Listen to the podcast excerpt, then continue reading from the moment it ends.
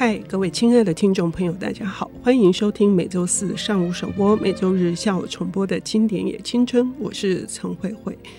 关于推理小说，我们对它总是有非常暴力、血腥，或者是我们期待它一开始就让我们认为是有一个惊天动地的这个大案子，这样子的一个心理。但是呢，却有一些作家，他们是用另外一个角度，在日常里面找到谜团，而且呢，可以提炼出一些你难以想象的，在推理小说里面，居然有这种浪漫的情怀，而且饱含着这个梦幻的元素。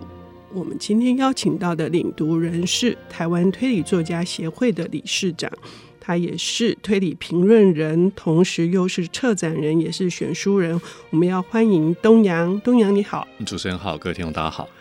今天说的这个日常之谜的推理哦，是看似好像是一些寻常的小事的铺陈，但是他要写得好，而且这位作者呢，很早就引进台湾，也是日本的年度的这些排行榜的都是前10、前20名，他都有名的，榜上有名的这个作者，台湾读者对他并不是那么熟悉，所以非常开心你能带来这个作者给听众朋友们认识。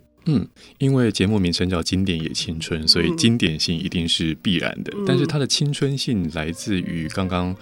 主持人慧慧姐你有提到说，这样的一部作品它不是只有单年度的得奖作，因为我们往往看到说是某一年它可能是在 Top 10 Top 20这样子一个榜单上面，不，这部作品它其实在出版的当年隔年就受到了非常大的瞩目，其实把时间拉长5年后10年后，有时候我们看到是上个世纪和20世纪的推理小说，日本推理小说榜单上面它几乎都在，至少我看过那种20名，前20或者前100百大的书单当中一定有它。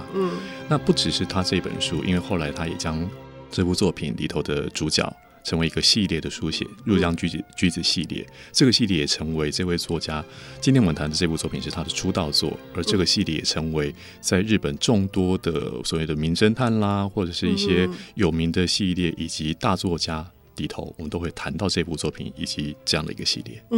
他的这个入江橘子很有趣哦，橘子这个名字是那个这个女主角的母亲看了《雪国》之后，非常喜欢这个女主角而取名的。那我们就可以知道说，作者叫加纳朋子哦，他也有对于这个纯文学的向往的这个投入。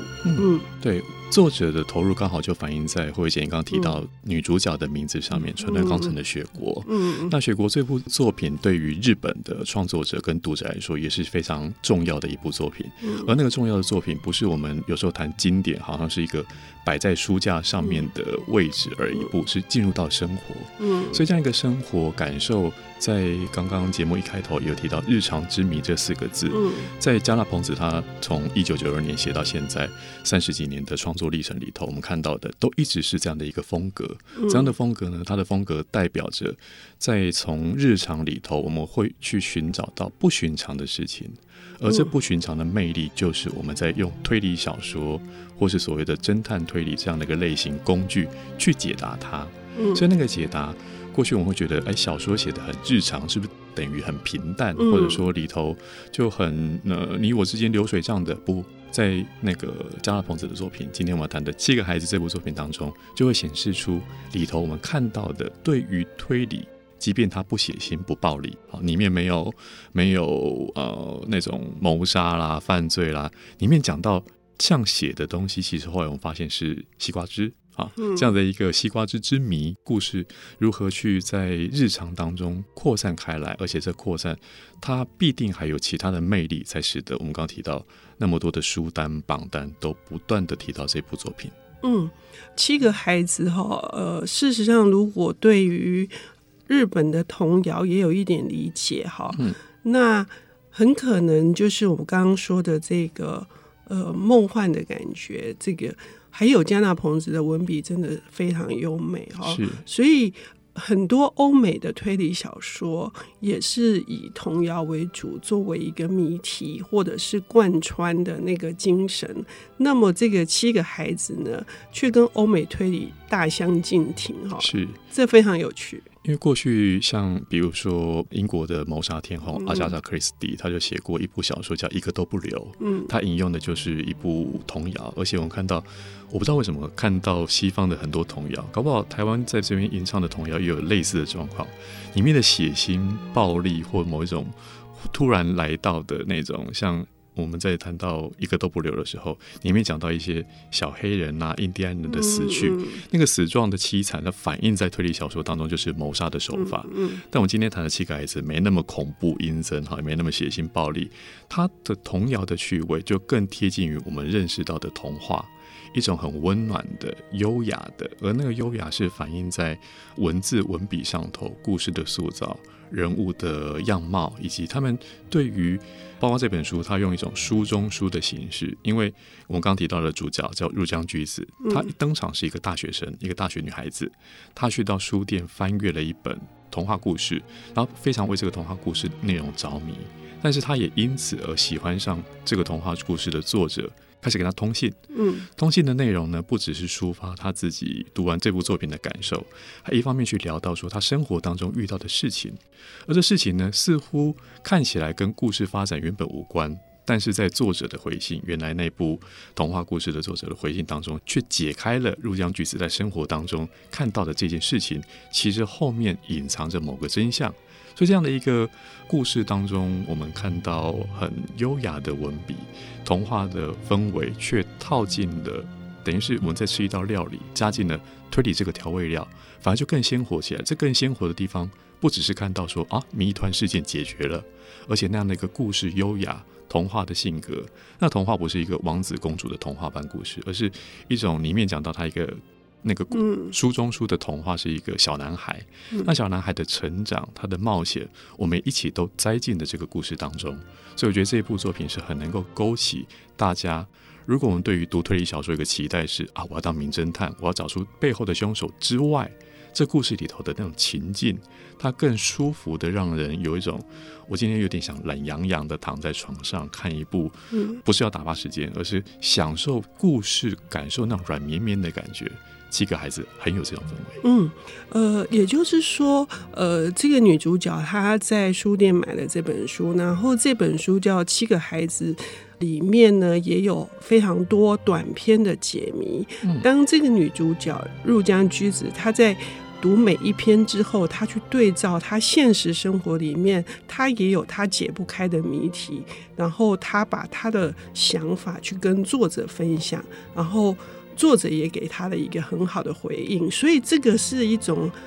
套件的这个方式，我们却读起来不会觉得说很卡，或者是我们读起来也不会觉得很刻意，反而像东阳说的是，我自己读的非常疗愈，我读的很开心。我已经没有读过，很久没有读过会令人觉得疗愈或开心的推理小说。对，讲到疗愈跟开心，好像跟推理比较八竿子打不上关系的那种感觉。对，因为那种刚刚提到套夹式这三个字眼，我觉得这是一场意外，阅读上面的意外。一样，因为类型的关系，所以我们对于推理故事总有一个想象，那个想象进入到了一个规格，这个规格过去我们看到可能是比如说谋杀会有轨迹，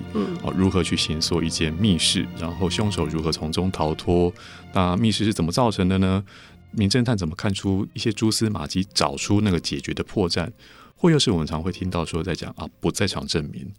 一个人不会同时出现在两个地方，所以他毕竟用了什么样的一个手法，我们会谈到的那种很烧脑的轨迹的形塑，其实读起来有时候并不轻松。甚至过去有些朋友会问我说，东阳，你在读的时候会不会旁边有放一张纸一支笔，对，去记录每一个细节，甚至有时候书一打开前面就是一个建筑物的构造图，那好像 很辛苦，或者一个火车时刻表。所以在读这本七个孩子的时候，那样的一个结构，就会觉得结构的有趣来自于我们对于推理小说好像就进入到一个崭新的世界，而这崭新的世界是对它也是推理，所以我要知道说入江居子他在生活当中遭遇的事情，我们期待那个作者佐伯林奈会帮他解答，线索都齐聚了，但那个线索并不是来自于什么谋杀的惨案，而是一些生活上的细节，所以他更容易进入到说，如果我们在生活当中遇到这些事情的时候会怎么思考，但最终的解答又是一个惊喜出现。所以这本书读起来，我觉得刚刚讲说愉悦、疗愈，还包括一些成长的元素在里面，都是读来相当与众不同的。我们等一下节目要休息一下，但是呢还可以跟东阳聊聊更深入的，比如说里面的这个七个孩子到底是什么，是童谣里面那个乌鸦的七个孩子带入的另外一个故事，是谁的七个孩子呢？我们要休息一下，等一下回来。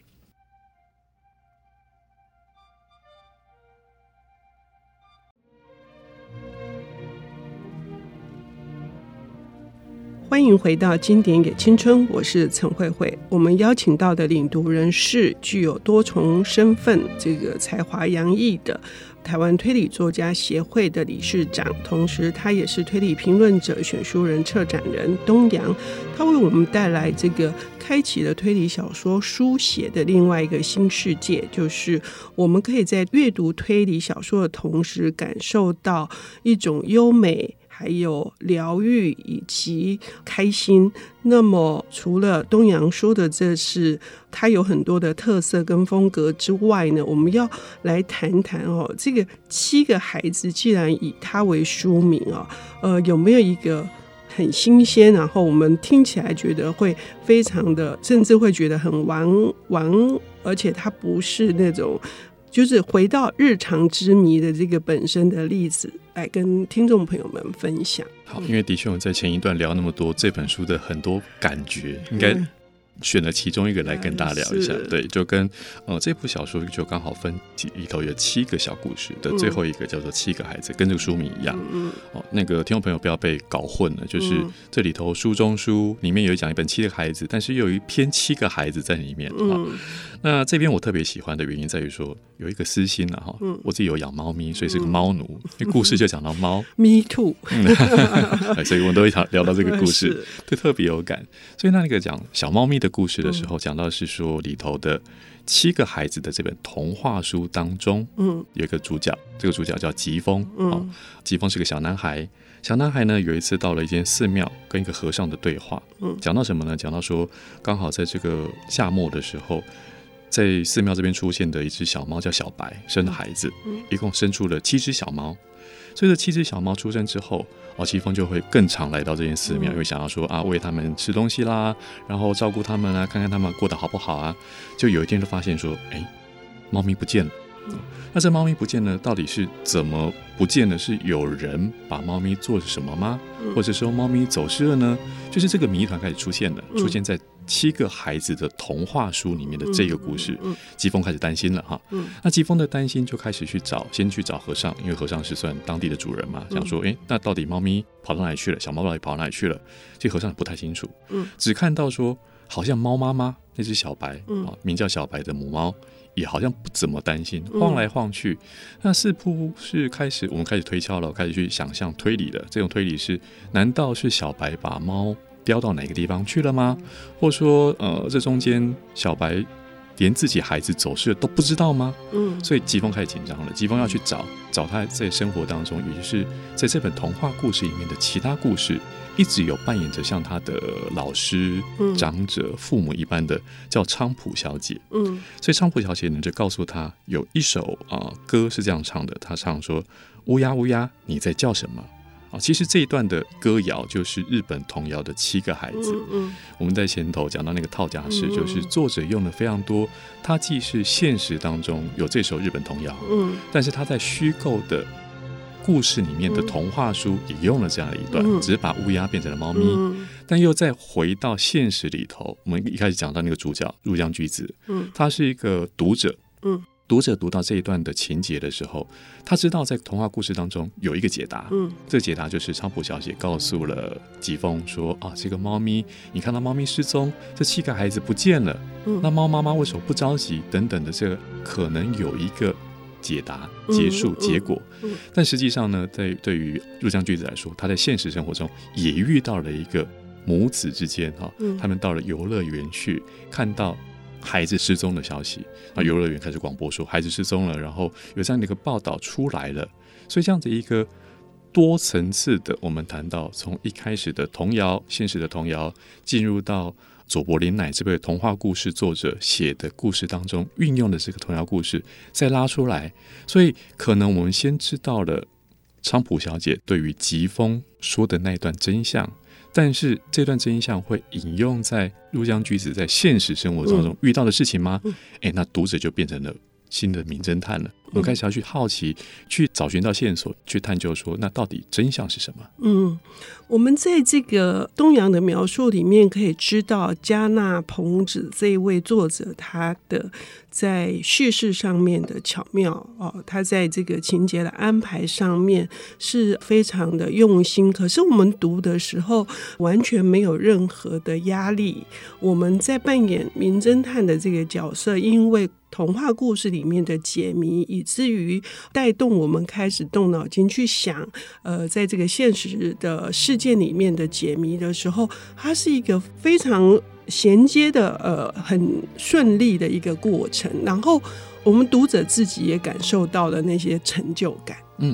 是那样的一个滑顺的过程。有时候在读推理小说，其实我很怕读到一些作者很自以为是的解答跟设计，因为他读起来就觉得他很不自然，然后呢不流畅，不连贯，所以有一种那作者说的就算的感觉。而这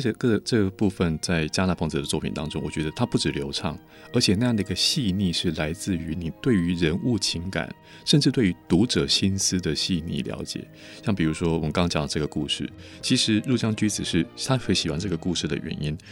他说他重新都看了一遍，理由很简单，因为他在那个听到了有小孩在唱乌鸦乌鸦你在叫什么，感觉很有秋天的味道。就那个生活日常已经不是说刻意的要去找一个日常的事件来，不，我们在日常生活当中有时候那种感受并不是因为刻意的要去寻找，所以就像角色里面故事的角色他很自然的反应当中，会让我们觉得说这故事就是如此的环绕在我们身旁周遭。而这身旁周遭有时候就会让我想起福尔摩斯的探案里头会有一段话，他说你看到不等于你观察到。因为很多就是那种我看过去的，我好像知道了某一个讯息，但这个知道的讯息你可能永远没去观察。比如说你是住在或是工作的时候要走一段楼梯才能够到自己的住处，你曾经数过那阶梯有几阶吗？福尔摩斯曾经这样子跟华生调侃过说，你看到了你每天都习以为常的事情，但是你并没有认真的去感受到。那感受到不是那种很什么事情都要那种注意的非常仔细，不是，而是中间有没有一些趣味。这个趣味就是嘉纳彭子在透过写作的细腻，然后写作当中去告诉我们说这世界你可以听到风的声音。像里面他描述说骑脚踏车那种感觉，让我想到说对，那风凉凉的吹过去，你并不是要急着从这个地方赶到下个地方，你可以很悠哉的骑，你可以一边看着天边的晚霞，那种感受性是使得整部作品在阅读的时候好像打开了一扇窗。那打开一扇窗不是要去急着找寻真相跟真凶而已，不，而是很敏锐的去察觉到嘉纳彭子去构筑的一丝一毫，在那里头的风景，在里头人物的一些互动，然后你就开始去喜欢这一切来。而离开了小说之后，读完小说之后，你也不是因为我读了一个推理故事知道了真相的满足，不，反而是我们读小说、阅读文字、阅读故事以后另外得到的满足。真好哈，就是完全把我在读这本作品的时候的那个愉悦感传达的出来。我可以真的感受到四季的变化，我也可以感受到风，我可以感受到那个围篱里面的一篇故事里面，就是也是一个谜哈。那维里的就是我不能说那个的解答是什么，很抱歉，可是却有无数的香味，是大自然所散发出来的香味。什么样子的推理小说能够让人，比如说我读完这本之后，虽然我很早很早以前在林白的版本里面读过，那我还想说我要把这个系列全部都买回来读。谢谢东洋今天为我们带来的这本加纳彭子的7个孩子，不是林白版本的7岁小孩哦。嗯，是7个孩子。对，谢谢谢谢东阳，谢谢。